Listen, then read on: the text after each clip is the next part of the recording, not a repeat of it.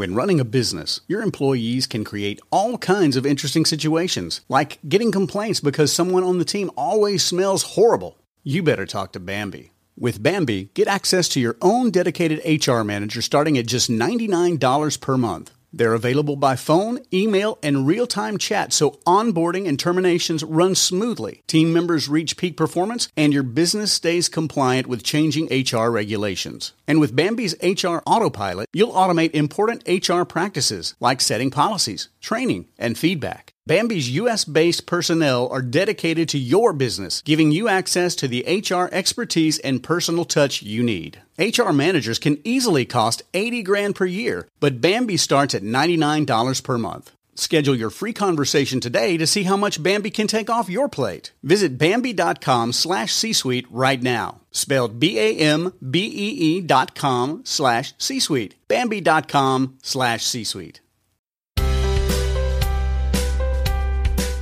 Welcome to the Family Brain with your host, Megan Gibson. The well being of one person in a family affects the whole family system. This is a supportive community to share research, resources, stories, tips, and life hacks to keep the family brain healthy. Today on the Family Brain, I'll be talking with Sasha Tweel about her daughter who has a rare genetic disorder called Prader Willi syndrome. We talk about her own management of her daughter's special needs and also just coping with learning more about her disorder when her daughter was first born and just ma- managing the unexpected turn her family life has taken. So, hope you enjoy. Okay. Hi, Sasha. This is Megan. Hi, Hi. Thank you so much for taking the time to talk with us today and sort of tell us about your family's journey. Well, I'm grateful to be here. I'm glad that we were connected and I can be here today to talk to you. Awesome. Um, I was wondering if maybe you could just sort of paint a picture of what your family, who's in your family. Okay, so um, back in 2007, I married my husband, Doug. And um, we had been dating for about a year, but we knew that we wanted to start a family. And so um, we got started right away. And we got married in June. And by August, uh, I was pregnant. And um, at that point, um, we were almost at full gestational age, um, and we had an appointment, and things were just a little off. Not big off, just a little off. Mhm. And so they decided they wanted to go ahead um, and induce. And so um, they did that, and when um, all was said and done, after about 36 hours of labor and a couple of times where when they upped the Pitocin, Sophie would make her heart slow down a little bit. Finally, they went ahead and did a C-section. They got her up. She got a 9 on a 9 on her FCOR, and we had a Sophie in our family. Hmm. Um, so everything at that point looked really good for us, um, but that didn't last very long. Okay.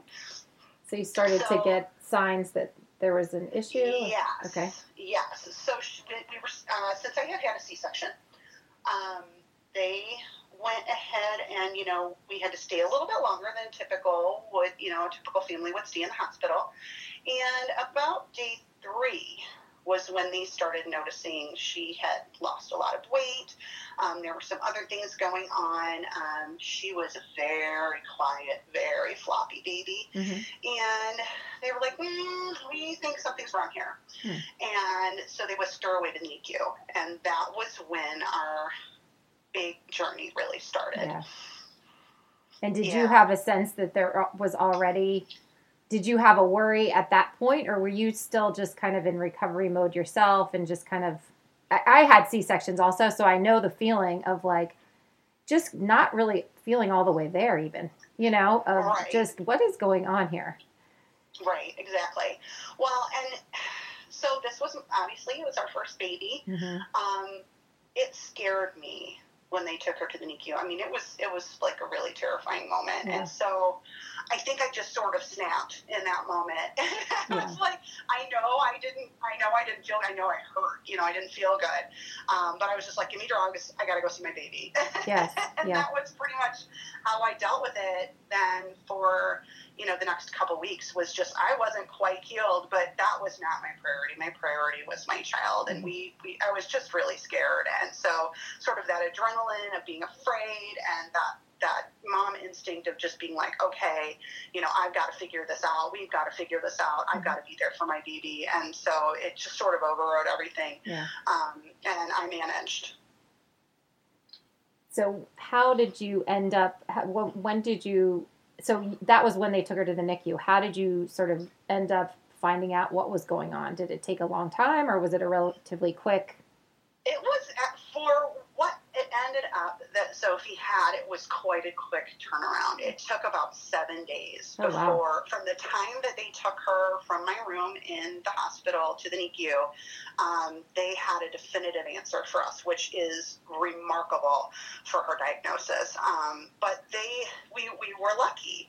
Um, we had we had planned to have Sophie in a hospital with NICU because we had some other extenuating circumstances with my husband that just made us want to be safe. Mhm. And um, so that was that was very helpful. And then um, when they went ahead and got her to the NICU and brought the geneticists in, the geneticists knew pretty much right away because they had had another baby, ironically named Sophie, who Mm. had been in the same NICU almost exactly a year before with the same syndrome. And Wow. that is magnificent because what had ended up happening was that she had Prader-Willi syndrome, and that's about one in 15,000 births. So it was very serendipitous. That I mean, that gives Sophie me chills. Really, that's so amazing because It was. I mean, you think of even more common issues that take forever to get a diagnosis, you know, and Right. just that's that's amazing, and especially with a baby so young. Um, Right, right. I mean, it was it was immediate, and they and you know there there are some facial uh, characteristics. Mhm. Um, there are some um, obviously the hypotonia that she had, that sort of flour sac presentation, and the sleepiness and lack of alertness and lack of um, reflex was all very typical Prader-Willi syndrome. Um, and then she, it, what the reason she was losing so much weight was, although it looked like she was latching and breastfeeding, she wasn't. She was not able to. She was so weak that she Hmm. was unable to coordinate suck, swallow, breathe process. I see. So she was silently aspirating Oh everything that she was getting into her mouth, and so that that was really, you know, the beginning. And those things were the tipping point. They immediately got her, um, you know, an NG tube when she got to the NICU, and um, they were. She fortunately did not have a lot of the respiratory problems, although Mm-hmm. she did have oxygen for a little while in NICU. Um, a lot of kids with Prader-Willi syndrome have a lot of respiratory problems, and she did not have that quite so much with the oxygen, although her respirations were very shallow.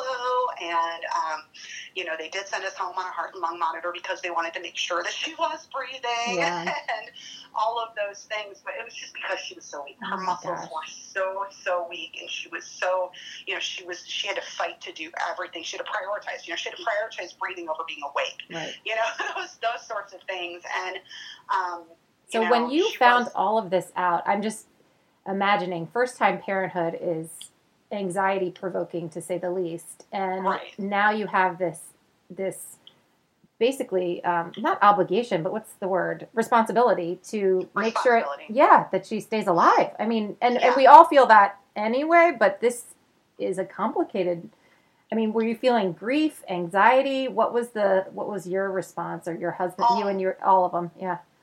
all of us Yeah. um it, it was all of that Mhm. um i would say that for me personally you know before so they they knew right away that sophie had prader-willi syndrome although they, though they didn't tell us that they did run the battery of tests it takes a little bit for them to get the um, genetic testing back that shows. So what Prader-Willi syndrome is is it's a deletion or somehow missing material on the 15th chromosome. And in our case, it was deletion. So if you had a deletion, and it's on the dad's side, and that makes a difference in our case because if it's on the mom's side, then it's a sister syndrome called Angelman's. Okay. Um, and so they, you know, they did this specific genetic test to find out if that material was present, and it wasn't. And that was how they definitively knew then at seven days that she did have Prader-Willi Wow. syndrome. Amazing. So um, they told us when I, I was there, you know, every day from sun up to sundown Mhm. um, with Sophie uh, in the hospital, and they told me to look it up, which I don't ever recommend anyone doing. Oh, yes. Um, because Googling, yeah, how many years ago was this? so this was in 2008. 2008. Okay, so maybe people Yeah. know now, doctors know, like, hey, go Google it. Maybe it was an earlier, I don't know. Hopefully Yeah. that's not a practice anymore because, okay, sorry, Well, go ahead. it was yeah it's not a good practice Oh. either too. and also um, for our syndrome in particular um, sophie's generation is a little bit different than the generation before and i'll get to that but Okay. um, it, the outlook was bleak to Mhm. say the least and um, but i also knew that she could survive so Right. that was helpful. Um, and so basically, they told us, you know, we're going to check her, we're going to check her brain, we're going to check everything, but look this thing up. It might be what happened. And um, it, in fact, was. So when we knew that for sure, then we had to learn all the stuff we needed to know to take our baby home because it was clear that she was not going to be able to um, take a bottle because of the silent aspiration. So we knew we'd have to take her home on an NG tube. So we had to learn how to do that. And then we also had to learn how to do the heart and lung monitor because they wanted to make sure she had that whenever she was sleeping so that if, in case she did stop breathing, we could do something about it. And then we also had to learn infant CPR so that we could start her breathing if, in Mm. fact, it did stop. So we, Oh. within, you know, just That's a week's time, we had a crash course in Mhm. all these things, and I became an instant nurse. Now, Mhm. a little background on that, what's helpful and useful, and you know, sometimes again, serendipity. Um, my background is in social work. So I had worked in social work, I'd worked in violence prevention for a long time, and then I went to grad school and I switched and I started working in skilled nursing. So I was actually really familiar with hospitals and skilled nursing facilities and medical interventions and nurses and therapists and all these Yes. things. I had this wealth of knowledge and information about that process. That is very fortunate because that's Very another thing that's just very intimidating to a lot of people. You know, to have Yes. to advocate in a system that you feel intimidated in is not easy. Right. Yeah. No, it's it's really it's it's hard, and it's hard even for the most seasoned people when it's your family and your Mm. baby. So uh, that was very very useful. And then my husband, as I sort of alluded to earlier, had had some medical problems in his life, so he was very familiar with the patient part of it. And Mm. so the two of us as a team were pretty well prepared for at least the intellectual rigor of managing our daughter's syndrome. The emotional rigor was very difficult, and I will say that that first year of her life was one of the hardest years of my life Yeah. um, because she was failure to thrive, and it was very hard to, you know, see her. You know, she was basically asleep for the first six months of her life, and all these people around me had that had their babies. Their babies were reach, reaching these milestones and doing all these things, and I was pumping constantly Mm. and feeding my baby through a tube and you know just i had to wake her up to do stuff Yeah. and it was it was a struggle i mean it's really hard it's hard you know even again intellectually you know but your heart it's hard on your heart. It's hard to go through that. Yeah. and you know and the, the fear the fear was immense you know because there the mortality rate was high and it was scary and we just didn't know. And we we loved our baby from the minute she came into this world and we wanted the world for her and we had to really shift our expectations and perceptions to meet our reality and we're still doing that all the time Yeah. but it's it's a, it's a huge challenge Yeah. What about in those early years? Were you able to find a support group, or was it just so busy that that was sort of a luxury at that point? So we did get connected with a support group, but that first year again, it was it was so it was it was really rigorous, and it was also because because it was still 2008.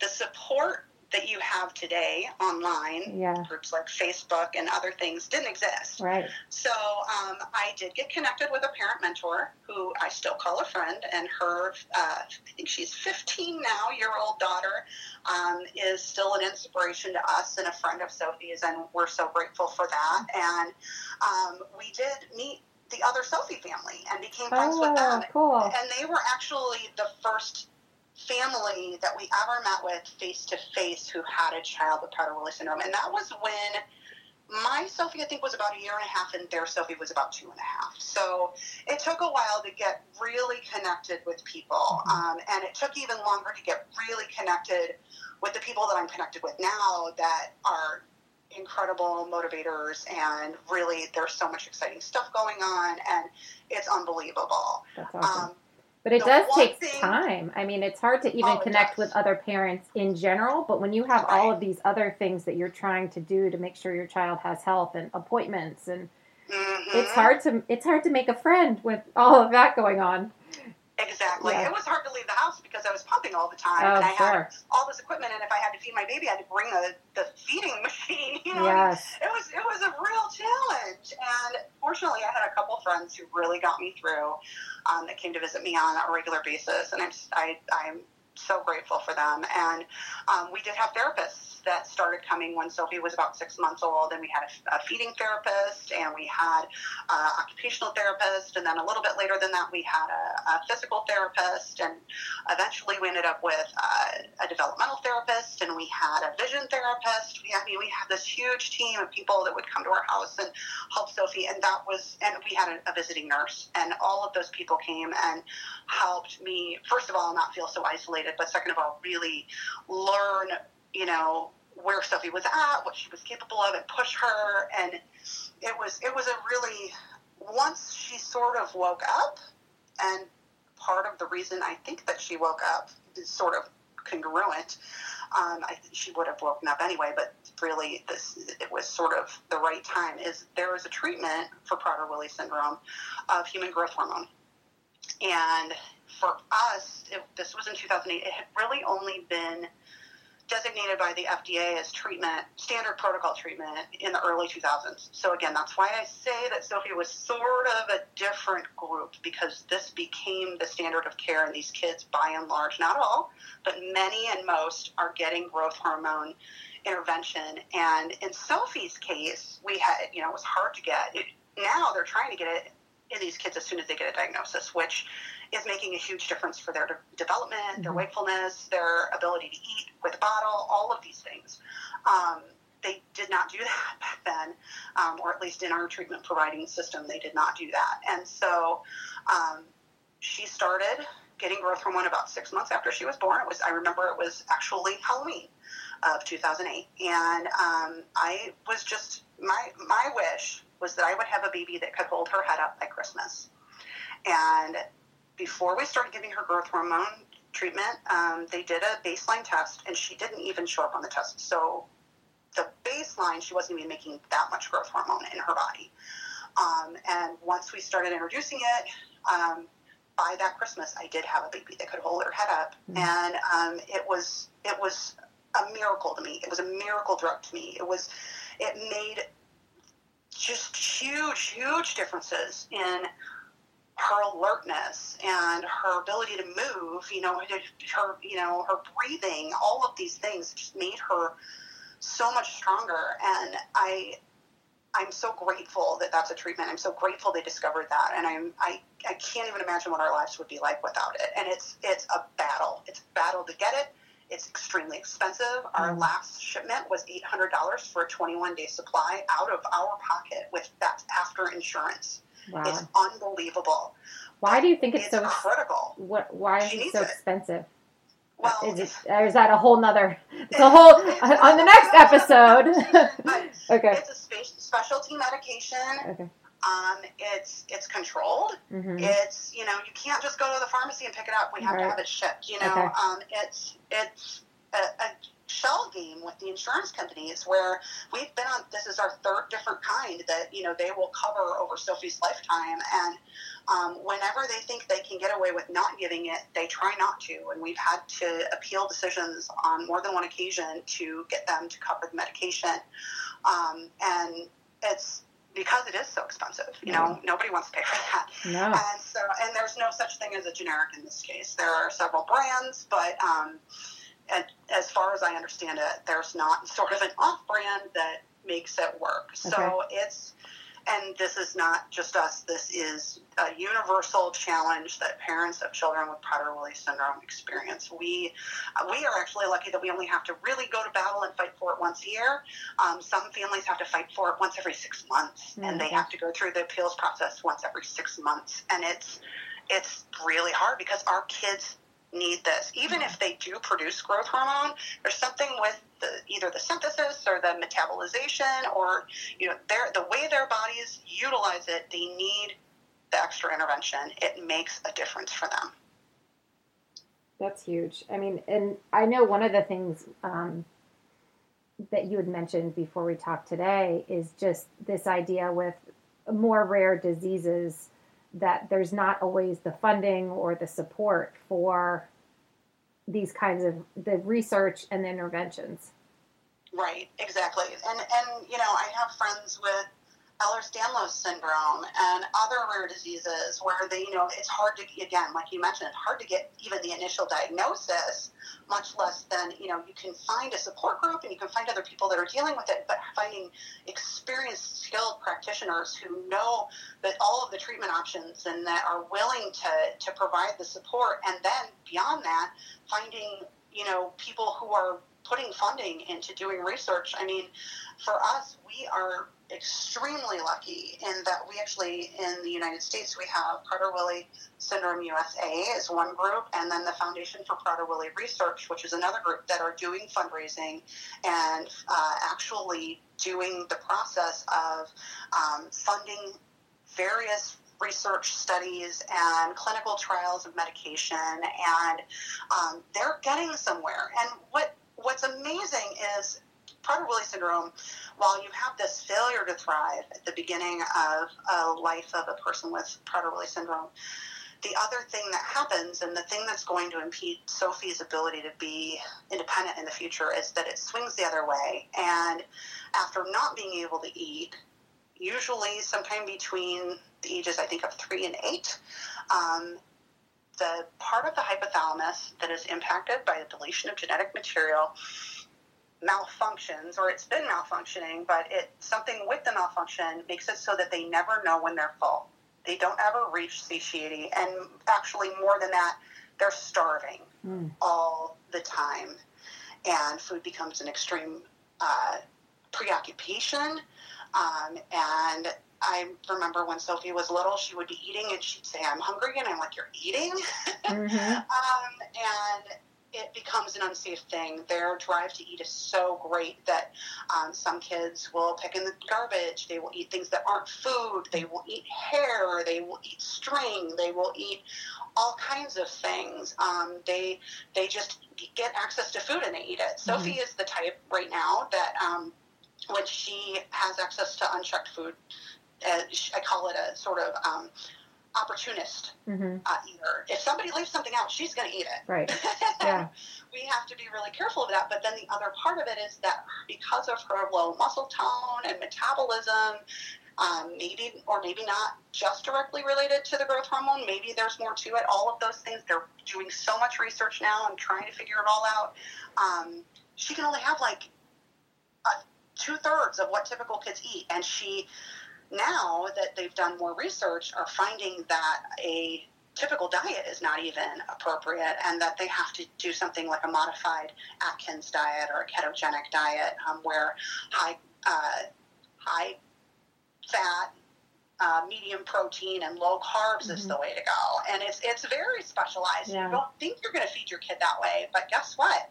Um, you know, we didn't do that until Sophie was five and we learned about it and we were like, well, we're going to give it a shot. And her growth went totally, you know, she grew and she slimmed down and she's been at a relatively healthy weight ever since. So it's you know these these pieces of research and looking into things, and even just you know that's that's not something that you know. I mean, it takes money to have people do the comparison, mm-hmm. but it's not even an investigational drug situation that has made a huge difference for Sophie. Um, and there are a lot of medications that have also been on the docket, and Sophie has participated in clinical trials um, for oxytocin, for example, um, that made a huge difference for her. So funding for rare diseases in general and Prader-Willi in specific are very important because it's making a difference. And because obesity becomes one of the big issues with these patients when they are even as little as toddlerdom, um, looking into finding out how to fix that, it has huge implications for health across all people, not Right. just our kids. Yeah. What? How does she respond? I'm just thinking that's just. So, I mean, I'm sure you've thought this before. It's just not fair. You know. I mean, Yeah. it's just not fair. Like, how does she respond to this? Having to have more restrictive because what she's ten now. She's 10 now. 10. Yeah. Um, so you know, seeing what other people are doing and and how does she process this? That that but I can't do that. How did how or has it been a, a learning curve over time that I'm It's sure been a learning continues? curve over time for sure. Yeah. And I'm I'm every day I'm so grateful for my kid. And one of the one of the wonderful things about kids with Prader-Willi syndrome is they do they have a hard time managing their emotions. They can go from zero to De Niro in five seconds flat. Mhm. Again, because you know if you think about your life, you think about times when you're tired and hungry, because also um, sleep cycles are impacted by Prader-Willi syndrome. Pretty much everything that your hypothalamus runs is impacted by Prader-Willi syndrome, and um, she doesn't she doesn't get the same REM sleep that typical people get. So Mm. she she sleeps. She loves to sleep. She sleeps all the time, Mhm. um, but she also like doesn't get sleep like you or I sleep. So she's not well rested, or at least as well rested as the rest of us Mhm. and she's hungry all the time. And you think about being under those conditions constantly and what that does to your mood. So the Right. fact that this child is as bright and sunshiny and social and loving and snuggly and amazing as she is, I'm, I'm grateful every day because she really is. And um, Prader-Willi is definitely a uh, spectrum syndrome. So there are kids all across that have, there are all kinds of different things that can go wrong. One of the things that went wrong with Sophie is that she has severe scoliosis and she had surgery when she was four to correct it. Okay. And there's actually a physician in Philadelphia that specializes in Prader-Willi and scoliosis, but we didn't know about him then. hmm So we did it the traditional way, and I wish I'd known then what I know now, but I don't. So um, that's one of the things. But like I said, the respiratory issues, um, kids can have um, autism spectrum disorder in addition to having Prader-Willi syndrome. Um, many kids that have Prader-Willi syndrome have other syndromes. Sophie has a hearing loss that has nothing to do with Prader-Willi syndrome, but that's another genetic issue Mhm. that caused a malformation in her inner ear. So it's a whole other issue. And all these things sort of play together um, in addition to all the other parts. Some uh, mental health issues can become a big thing. Um, it, it's such a gamut and a spectrum. And Sophie is doing really well, and we are so grateful for that. And that's not experienced by these parents that have Mhm. children with Prader-Willi syndrome.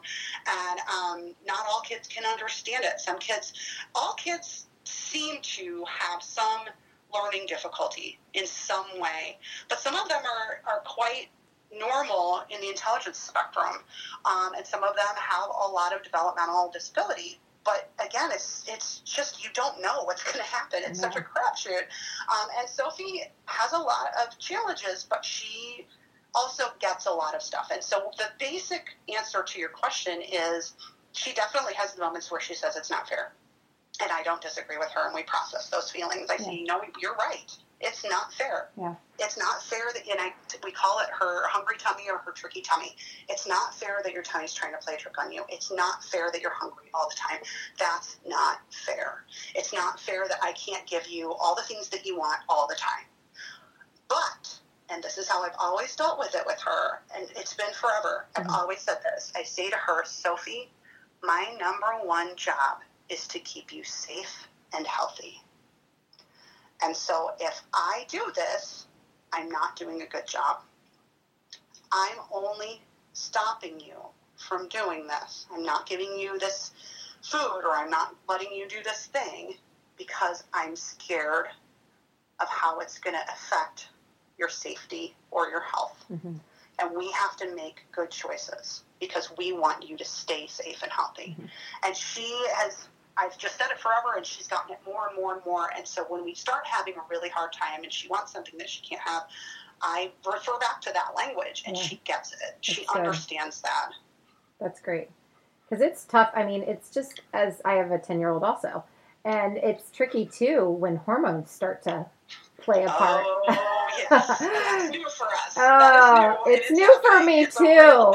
It's it is real, and it just um, you know, it's that that wanting to spread your wings and be your own person, but also being a child still, and it's that in between space where you know I can see how it would be hard to um, you know they're they're getting more and more of a mind of their own, which is what we want, but Right. but we also want to be in charge. Right. Yeah. Exactly. Well, Yeah. and, and in Sophie's case, you know, we kind of need be in charge. For sure. kind of need to know Yes. that um, you know she's that she's safe, and she's she's starting. to- One of our biggest challenges right now is that she wants to be independent, and she can only be modified independent. Mhm. Um, there have been a couple of times where we've kind of let her have a little extra space, and those times have backfired. Yeah. Um, we have definitely seen times where she, you know, is manipulating people to get food, or you know, she's um, finding opportunities to get food that are, you know, foods that aren't good for her and that aren't safe, and you know, these things are happening every time we give her that little bit of space, and we just we just know that,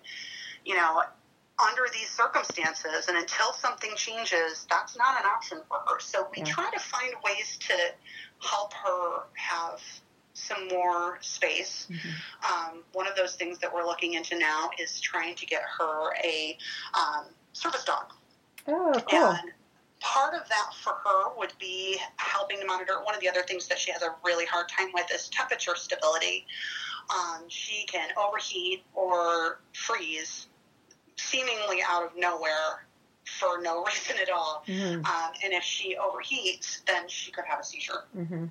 and start a seizure disorder, which we suspect maybe she did when she was little, um, but we've been working really hard to manage it ever since. So, a service dog to help with monitoring her temperature, a service dog to help with balance, a service dog to help her um, in case there's a risk that she should elope or get, you know, somewhere that she's not safe, um, or the hearing issue has become a huge thing for us where you know we don't know what the future looks like. She has hearing aids now. She can hear well enough you know to Mhm. be able to function but that's not a guarantee. And so all of these pieces together are are big pieces that we could get some help with with that and also anxiety. Yeah. because that's a big issue when you're worried about the next meal all the time. That's Mhm. that's a huge challenge. Um, and she's afraid to be alone. She doesn't trust herself. And Yeah. she she knows that. But at the same time she's like i don't want you to treat me like a baby. I'm not a baby. Right. and so it's a dance. And Yeah. it's, we're, we're all constantly learning. We're Right. all working together to try and figure this out. And we we don't have all the answers. And we have a lot of hope that things are going to change but we don't know. And so we're we're just doing the dance all Right. the time. Once she goes to school um, she does have she's in a typical classroom uh, with two teachers. She has a regular ed teacher and a special ed teacher. She we're super lucky we live in a place where that service is available. Um, and then she has a one-to-one aide for safety. And that person um, is a remarkable help. Not only to our daughter but to the classroom and she's actually retiring at the end of the year and she's been with sophie for four years so Oh we're heartbroken Yeah. but it also gives us an opportunity to try and learn about what it's going to be like with new people and what her challenges are going to be in a new setting and we're getting ready to go to middle school in a year and everything's about to change Yeah. and growing up is hard for anybody but it's really hard for our kids I can imagine. I can imagine. What um was it tricky to advocate for her in the school setting? Like, what did that was that a uphill battle, or were you fortunate Yes. in where you were? Okay, because that's the hard part with all all of these different things is getting accommodations for your kids, and they cost money. So usually you have to fight for it. Yes, and so again, my background lent itself well well to navigating this process. I I'm not afraid to ask for what I need, and I did a ton of research about you know what was reasonable accommodation and what she need, and we started when we started um, with school. She started school when she was three because. Um, when you do early intervention in Illinois, um, home therapy lasts until they're three, and then they're put into the public school system for therapy and other interventions. So we went to a school well, before that, even when we first had our initial um, individualized education plan meeting, we and drafted that original IEP. Um, we took all of the therapists that had been working with Sophie for those first three years to that first meeting and had them talk directly to the therapists that were doing the evaluations so that they knew what had been going on and were providing appropriate care, which was I can't very that smart. Because so, even- so good. Well, and even if you're a person who is ready to speak your mind and stand up for what you need, I've noticed that there's often this um, undercurrent where, you know, sometimes, oh, well, you're the parent, so maybe you're not so sure. Uh, sometimes bringing experts in helps, you know. Anytime you can Firm up your case. bring them. It Yeah. makes a huge difference. And one of the things that was funny in that first meeting, and I, I think it's huge, is that um, Sophie was there and she was walking around. She was handing everybody food stuff. She's playing with a little toy kitchen.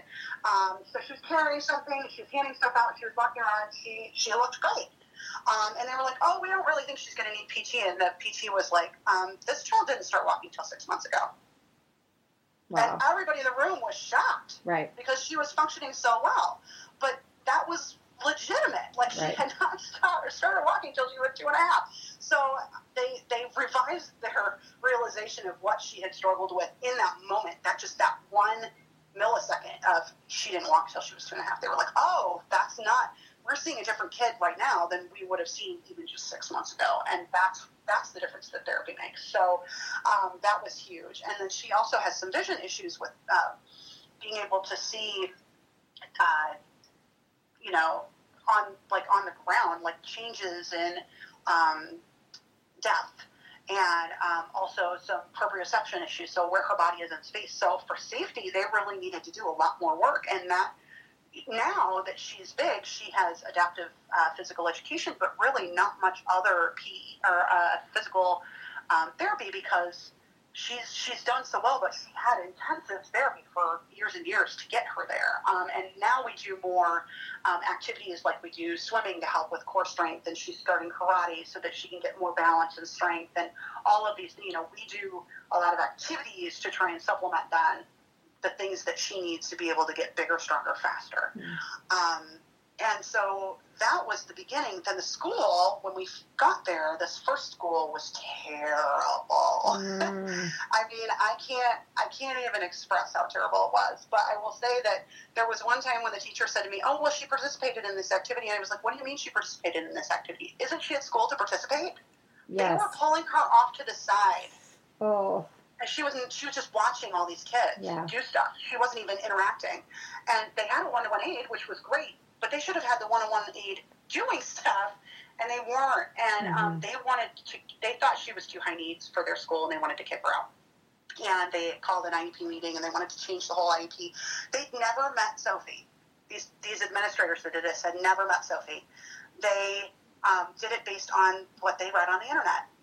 Mm. And um, so what I did then and subsequently did after that was I called um, the Board of Education and I talked to the folks in um, specialized education services and I said this is unacceptable. And I sent them the communications that I received via email and all of the information and I said we, we need a different placement. This is not going to work for us. And they sent us to another school which had the model of what Sophie has now, where they had 15 typically developing kids and six kids with special needs in a classroom with a regular ed teacher, a special ed teacher, and three aides to help with all the kids in the classroom, kids that had special needs and then typical kids. Um, and it was amazing. That school was incredible. It really It set us sounds up for an amazing. educational journey. Yeah, and well, I think that people don't realize is that that's a benefit to the kids who are developing typically as well. You know, the Oh, things, 100%. all the things we talk about about increasing compassion and kindness and being aware, and then they're learning these other skills from the kids that are struggling in certain areas. Do you know what I mean? Like, Absolutely. I think it's 100%.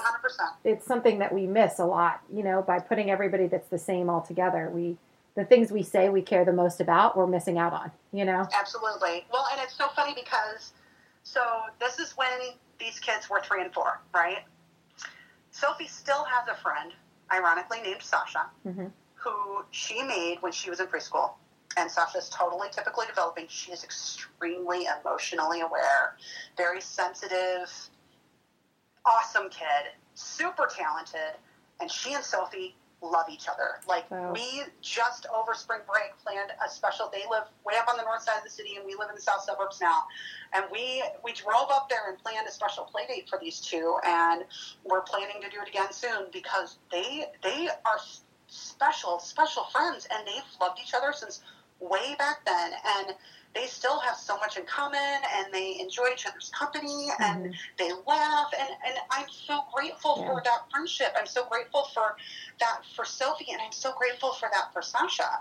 And um, Well, it gives you hope just- and it gives you hope that that's or, or the realization that that is something that is possible if we allow it to happen Mhm. you know but if you don't get to know somebody who's different from you or you know and everybody is just like you you're not going to get that opportunity Exactly, exactly. And back then, they, you know, the the typically developing kids that were close friends with Sophie, they helped her, you know, and they they urged her. And now, like you said, Sophie brings something to the table in her classes, um, where she's in class with, you know, totally neurotypical classmates. Um, when they get stuck on something and they're having a hard time, they they would have the tendency to give up. mm-hmm. Whereas Sophie, everything is hard for her Mm-hmm. and she's actually wearing a T-shirt today that says "Don't quit." oh i Because- love that She is 100% like, "This is nothing is easy for me. Let's keep going. We're going to figure this out. You're Yes. smart. You can do this." Like she is everybody's biggest cheerleader, that is so cool she she gets paired with kids like the teachers know that's her strength, yes and they will put her with somebody who's liable to throw up their hands. They'll say, "Sophie, you do this math with this person because you're going to make them a better mathematician." that is so awesome i love that we need more of that in the world in general you know i really mean do. And it's people are, really cool. unbelievable. Like Yeah. they don't, they don't know. Like they're like, how, how did you, you teach her to do this? And I'm like, this is for her. It's experiential. She, and part of it too is, you know, she, when you're a baby, you're a little tiny baby, and everything is so hard. Like every move, everything, and you have all these therapists coming in, they're working with you. Everybody's cheering all the time.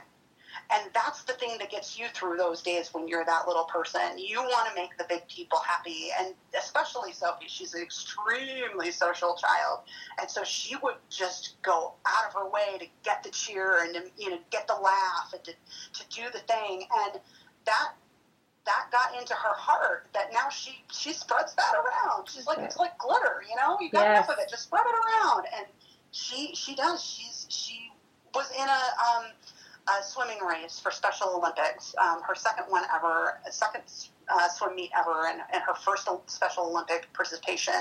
And um, she was in this uh, race with uh, girls who were much older than she was, and. Um, but that was based. It's all based on your own ability and your own time. And so it was totally appropriate. And um, she came in third. She got a bronze medal. And the first thing she did when she got out of the water, she went over and she high fived the girl that won. oh that's so good She was like, "Yes, uh-huh did it." She wasn't. She was excited that she, you know, got a medal, and she was really proud of herself, and she was feeling really good. But she was so excited and happy for that girl that won, and that's what is so amazing about who she is and what she brings to the table and what she has to offer the world because That's so she's cool. that's that kid. I love that. Well, that's one of the reasons why I wanted to start this podcast is just I feel like there's so many things that people go through that are so isolating and so people might not understand the struggles or the hard things that you go through and to bring that connection where I might have a little more compassion for what you're going through or a little bit more understanding of something that's not in my own experience. Having said that, you also get to learn that just because something's hard or just because somebody has a different challenge than you have, there's a different gift as well. And in, if Right. unless you get to know that person or get to know the circumstances, you don't really get to learn about that. Yeah, and I I know that from my experience, you know, there are definitely people that you know sort of quote unquote don't know what to do with Sophie, or you know they get really overwhelmed or intimidated by you know the the complexity of her syndrome and the challenges that she brings to bear and all of that kind of stuff. Those people don't matter. Mhm. The people that matter are the people who see who she is aside from all of that, and they they are willing to to go toe to toe with all the difficult parts because they want to help her shine. And I am so so lucky. You know, those those people don't they they aren't necessarily the people in your family. Mhm. That is real. Yeah, I Um, and they, you know, there are plenty of people. This is such a weird syndrome. Telling somebody that your kid can't participate in having a big piece of cake at a birthday party gets you funny looks. mhm. You know, um, telling people, you know, there was a, a little boy who's a friend of our family's, and um, we were at a, a fam, you know, family and friends gathering, and one of the other kids was eating chips, and Sophie came over again, opportunist food pers- seeker person, Mhm. and asked for a chip. And the kid didn't know and started to give it to her. And the other little boy comes over and goes, You can't give that to her. She's allergic to food. Mhm. He's got her back. It Yeah. was so funny because Yeah. we had to, of course, be like, Well, she's not exactly allergic to Right, food. right. right. But that was a proper intervention. Yes. Um, and those advocates teaching those little kids to advocate for their friend Mhm. when they're so small and you know helping them understand you know the reality and that, that food is you know it's not that there's special food for everybody and, and the fortunate situation for us right now is that you know there are so many allergies and challenges with you know um, different things that people are experiencing um, with their kids with um, exposure to different foods and dyes and all of these things that it's more acceptable now than Mhm. it was even 10 years ago um, to be outspoken and say, you know, food as a reward is not a good idea. And let's think of, let's brainstorm some other solutions and let's think outside of the box here um, because you're leaving kids out if you're doing that. And um, those are conversations that we're having all the time with all kinds of people. And it's worth it. It's worth it, not just for my kid, but for all the kids that um, then get to have a reward and, and get to participate and aren't left out. Right. Well, I actually just recently interviewed a um, woman who runs a eating disorders clinic in Denver, and we were talking about something similar where it just when food gets tied to reward, just the Mhm. the messages that that sends in general, and that's I mean I understand that you're going through something much more you know this is a medical issue, but even just as a basic Right. concept, what are we saying that so if you do something good, then you get this, and what what's that Right. teaching you? Right, and we we believe that very strongly. I mean, I don't know where I would be with that in the sense of you know, if my child didn't have Prader-Willi syndrome, would I still believe that? I think I would. Mhm. Um, but it's it's so much more so now. You know, it's it's an un, it's an unhealthy relationship to have with food, Mhm. and we need to realize that you know, for Sophie, and the thing that we really um, try to impress upon her is that we love food. And food is important, but it's about how it fuels our body. And it's about how our bodies use it to keep us energized and healthy and um, you know we like things that taste good. But sophie sophie likes all kinds of food. And she she's great about you know she'll she'll eat a big plate full of salad where most kids who are 10 are like um that's green. Mhm. mm, you know but she's she's not afraid to do that. And so you know she'll go to a friend's birthday party and they'll have pizza as the main entree. And so i'll say you know, okay, now Sophie can have one small piece of pizza, and then she's going to bring her salad, and she'll bring her own drink, and she'll be sad, and she's happy with that because she gets to participate, but she also she has food that's good for her body, and she is staying safe and healthy. And those, you know, not everybody can even make those modifications. Some kids can't have cheese, some kids can't have grains, some kids, you know, and we tie food to celebration and we tie food to reward and you know we have to find ways to make it more about what food is, food is for instead of those things. And so, you know, we we struggle with that even still, but we we do it because we're always trying to figure out how to make things work best for Sophie and our friends that have these other challenges too. Yeah.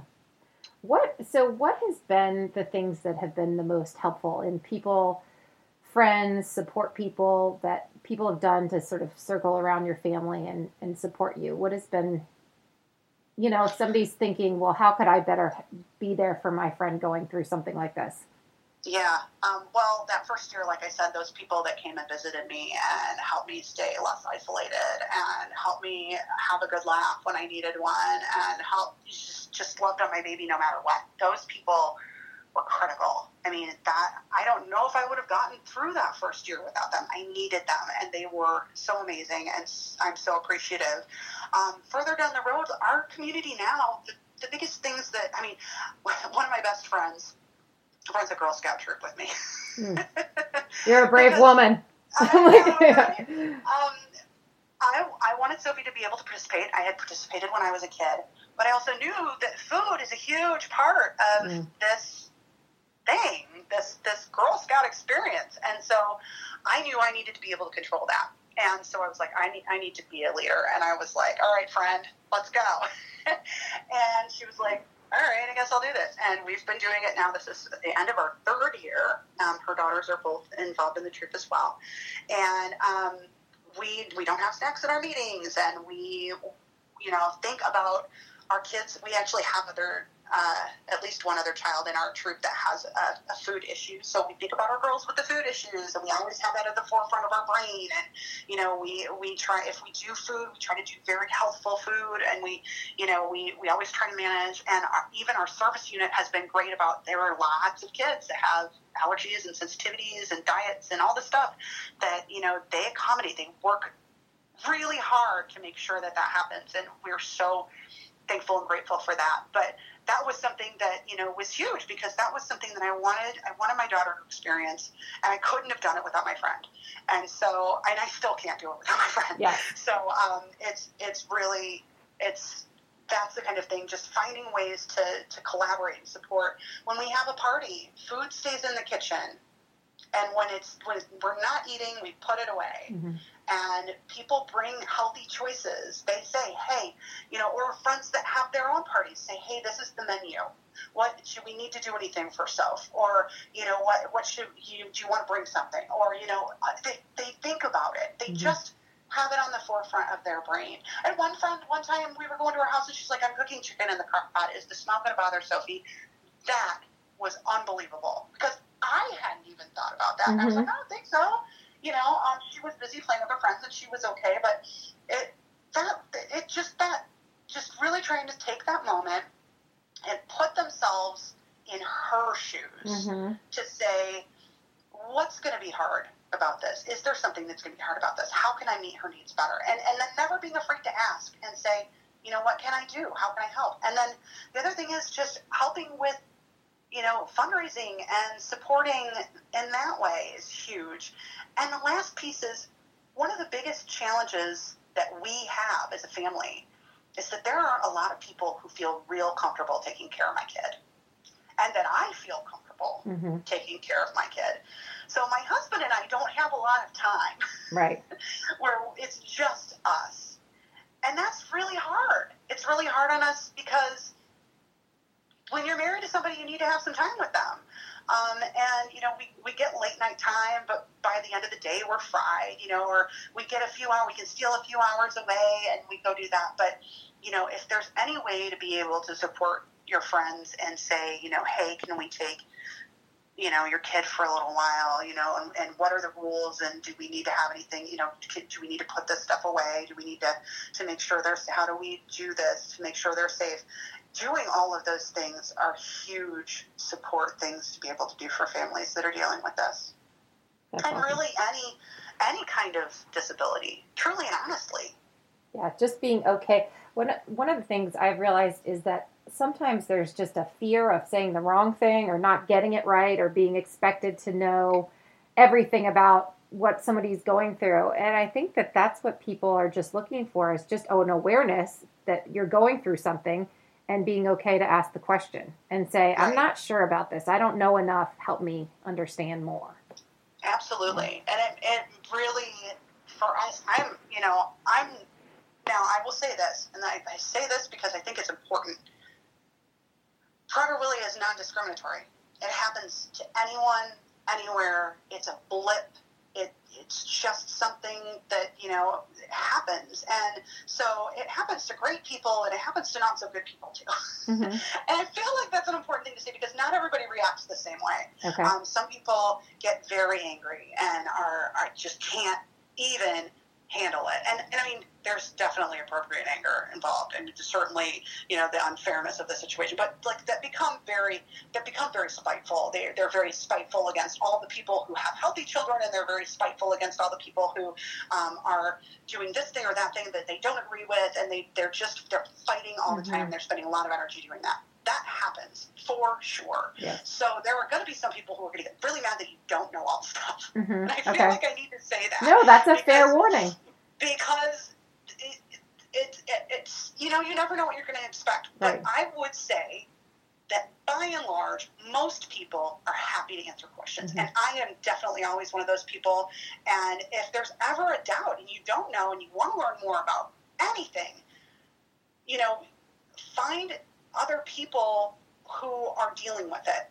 Find a way, like we're having in here in Chicago in Deerfield, Illinois, which is a north suburb. We're having a um, fundraising walk in June, June 16th, and um, I encourage people go to the walk. hmm You know, go meet other families, talk to the other parents. If you're afraid to ask the person that you know and love, you know, go find the other people who are experiencing it and ask them the questions. If you feel like you can't burden your person with those questions, you know, um, we had an experience where my husband's parents are wonderful, amazing, supportive people, and there's. But it's- what's fascinating and interesting is that they're a doctor and a nutritionist, and there are lots of questions that they had that we couldn't even answer. hmm So we took them to a conference where they could talk to physicians who were doing research and they could get their questions answered and they could talk to other grandparents and they could talk to people about what do you do? How do you deal with this? What you know because there were definitely things that we didn't know and we or that we just you know we couldn't even express.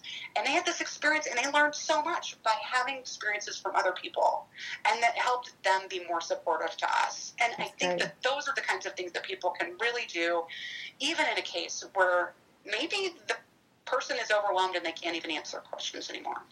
That makes sense. I love that. One of the questions I have, um, just to kind of, well, first I wanted to know, is there anything that I haven't asked you about that you were hoping you would be able to share? Oh my goodness. Too many things. Honestly, I don't know, but I feel like we covered a lot. we did cover a lot and that's i very much appreciate your openness because i think that's the i mean that's sort of what helps other people get a better Right. understanding not just of this circumstance but just of people in general just to help you Right. understand things that are outside of you um, right. Well, and May is Prader Willi Awareness Month. So that was yes. one of the things that was so, again, serendipitous, Mm-hmm. exciting when I got in touch with you was just that, you know, talking with you and being able to say, you know, this is my experience during Awareness Month was it just seemed like the right thing to do. And, and being open and sharing this experience with other people um, really it it only helps. It only helps other people. And you know it helps my kid from the perspective of I, I'm very I'm even very open like on Facebook with my friends and educating people and people I meet in the world you know um, and a part of that is my social work background and, and understanding that people often are coming at things from a place of not knowing Mhm. and how can how can I help them better understand so that they can support my kid appropriately but also you know if people don't know then they're not motivated. And there are a ton of people who said, you know, you really changed my mind when you told all the stories about how Sophie was left out at birthday celebrations at school. You changed my mind on how to deal with that. And now I send a trinket instead. mm, And that's a little thing, but it's huge to all the kids who maybe couldn't have, you know, the, the food celebration and now get the same thing as everybody else in their class. right. I love that. Or maybe the parents who didn't feel comfortable you know saying no in front of other people. You know some mm-hmm. like you said you're very it sounds like you're strong and you are going to do what you need to do regardless of other people's perceptions but not everybody necessarily has that That's fairly accurate. skill set um, what about resources? Are there any special websites or facebook groups or things that you would point people to to check out if, if you need more information Definitely. Um, and as I mentioned, there's uh, Prader Willi USA is one resource, and they do all kinds of. They do again. They do some funding for um, research. They also provide um, educational support and services. They provide crisis intervention services. Um, they have folks on staff that can help with, um, you know, medical information and things of that nature, which is really great. And then there's the Foundation for Prader Willi Research, which really for me has been a lifeline because they their sole focus is on research Okay. and learning more about all of the many questions that we have about this syndrome and they are really pushing for treatment and cure and you know curing a genetic disorder is not going to be easy. Um, but there are some early indications that some of this might be possible. And there are definitely indications that there is treatment for some of these pieces of the syndrome that will make life changing opportunities for my child. And I am very invested in that. Not everybody's invested in that. I am very invested in that. Um, and they have lots of great information. Both of those groups have lots of great information about what it is, what it does. They have opportunities to get involved um, ways to support people, and those things make a big difference. And then on Facebook, I mean, there are a million groups, um, but getting connected with those two major sources and then um, finding people who are like minded, you know, that have a similar. Not everybody does things the way that we do things, not everybody does things the way that this person over here does things. And we all feel like, I think every single one of us who is a parent of a child with Prader-Willi syndrome feels like they're falling short because we can't fix our kids. Mm-hmm and we all feel like we're not doing enough. We are not exercising our kids enough. We're not feeding them perfectly correctly. We're not um, giving them all the medications that they need. We're not traveling to New York to be involved in this study, or we can't get. There's another physician. There's a physician in Florida at the University of Florida in Gainesville named Dr. Jennifer Miller, and she is amazing. Um, and we saw her when we did that oxytocin clinical trial that really changed my daughter's experience of her disorder for just one week. And it was back, it was almost exactly three years ago that she participated. It was a very exciting time for us. And we are still very hopeful that oxytocin or carbetocin, something that is similar to that, which they're still deeply in research with, um, will change Sophie's experience of her world. Um, and not everybody can get to that doctor. We haven't been back to her. You know, it, we, it's you always feel like you're missing something, but finding again just finding those people who are like-minded that are dealing with the same things as you. I i go to a, a retreat every year or every other year to be just with moms who have kids with prader-willi syndrome. And i talk with them mm-hmm. and i hang out with them and we share experiences and we share tricks and tips and all this kind of stuff. And it's it's so unbelievably empowering to me to have that experience of being surrounded by other people who get it. Yes. Because even if you know somebody and you're supporting them, until you're in this spot, this exact spot, you it's understanding truly what that's like is really hard. And being with those, it's like being with my family, my people. These are my people, you yes. know. Um, so finding any kind of connection, and certainly for us, the minute that we met other Sophie and saw that you know what our kid could be and then met other people and then met other people and then started going out and meeting other people. And you know not everybody's going to end up being like a sophie. Not everybody's going to end up being like some of the other kids that have prader-willi syndrome. Some are going to be over here on the spectrum and some are going to be over here on the spectrum. You know some of these kids you know took sophie until she was two and a half to walk. Some kids still they never are able to walk. You know, some kids have such other complex medical issues, not even because of Prader-Willi syndrome, because they have other syndromes, like I mentioned earlier. Those things can kind of go together. Um, you know, you, you don't always get to the 100% end game of where you, you know, you hope you'll get. And I, I'm not there with Sophie. You know, I, I, I want so much more for her. Mm-hmm. But you know what? She's happy and relatively speaking, she's healthy and she loves her life and she loves her people. And that's, I mean, that's, you know, you always say you want a healthy and happy baby. I got one half of that. Yes. and, and it makes you really reevaluate that thought because maybe your kid's not going to be healthy and maybe you know that's not going to happen for you but it doesn't mean it's not worth it it doesn't mean that every little minute is not worth it I love that. Well, you sound like an awesome mom. I thank you. Really though, I mean, it's it sounds like uh, you put everything into your family life. I I do, and, and I, I I love my family, and I love my kid, and I love my husband, and you know, I, I always say too, and this this is really important to say. I you know I mentioned that we don't get a lot of time, just us, me and my husband, but I couldn't do this without him. I, I always think about, you know, trying to think of a, you know, a partner that could help me. And like I said, he had that, that experience of being a patient and I had that experience of being an advocate and the two together, it's just, you know, I'm so grateful for that support because I, I couldn't do it by myself for sure.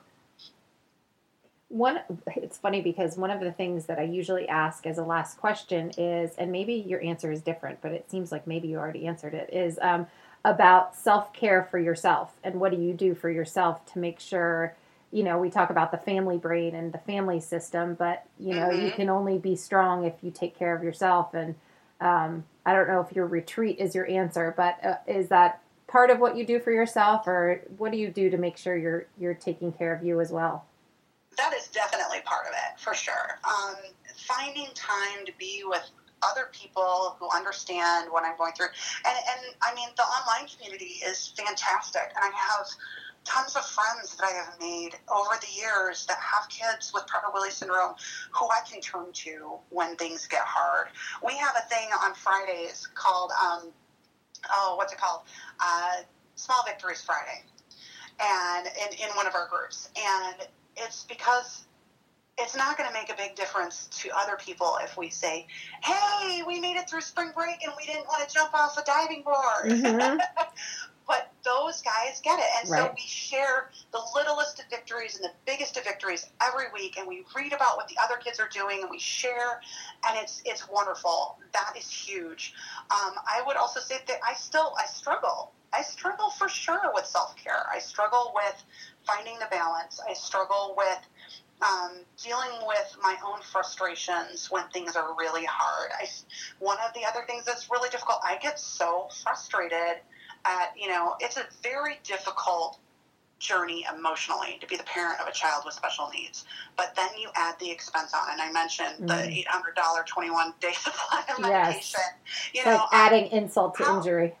Yeah, yeah, I mean, you should be able to just take care of your kid and focus on taking care of your kid and not worry about going bankrupt and watching how we struggled in the beginning and still continue to struggle at times with accessing things that we need for basic care for our kid and watching you know we're very fortunate. We have resources. My husband has a great job and we're we're doing awesome especially compared to where we were before but you know families who don't have those resources um, moms who are doing this by themselves um, you know people who in illinois unless you are below a very low income bracket, services are not available. Medical um, support is not available, and watching that struggle is is unbelievable. And so I get really, I'm I'm an empathetic person, you know, and so I get really frustrated with, you know, why aren't we taking care better care of people, and why aren't we taking better care of these children, and and not just my kid, and not just these kids, but all kids, you know, and right. so that's that's you know, I get sort of in that existential crisis and get really upset and frustrated. And, you know, I have to take a step back and like be like, okay, calm it down, you know, do what you can do. I'm, I'm very politically active. You know, I try to make sure my voice is heard and, and I try to teach my kid that that's important. Um, and fortunately, I have a group of friends that rally around me in that way too. Um, but I mean, I think it, it is. It's always a struggle and it's always a balance, and I need to do more and be better. But um, certainly, I'm I'm going to keep working at it because it is it's critical. Like if you don't if you don't fill your own cup, you mm-hmm. don't have anything left to give. Right. And one again, I sort of alluded to this earlier. One of the things with Sophie that I'm so lucky about is that she is she is a great lover. Like she just loves life and she mm-hmm. loves people and she she comes and she wants to snuggle me and she wants to be close to me. And that really fills me up. That really that those moments of being you know being able to give her that that's something that really comforts her also fills me up. And that's that's really important to me too. And i'm i know that that's not everybody but that's that's something that thank goodness for that because i don't i don't know how i'd be if i didn't have that with her. I love that. I love a good snuggler uh, she can, and she still loves it. I, I love I, it. I hope we don't ever yeah, we're my ten year old not so much these days, but yeah. yeah but they're all different. They're like, this is my line in the sand. Right, but they're all different. I mean, I know that there's. I have other kids that I can kind of picture hanging on to snuggling for longer. So just depends mm-hmm. on the kid. But well, thank you so much for sharing your story and your life with me and all the people listening. And Absolutely. Just- Thank you so much for taking the time to talk to me today. I really, really appreciate it. Thank you.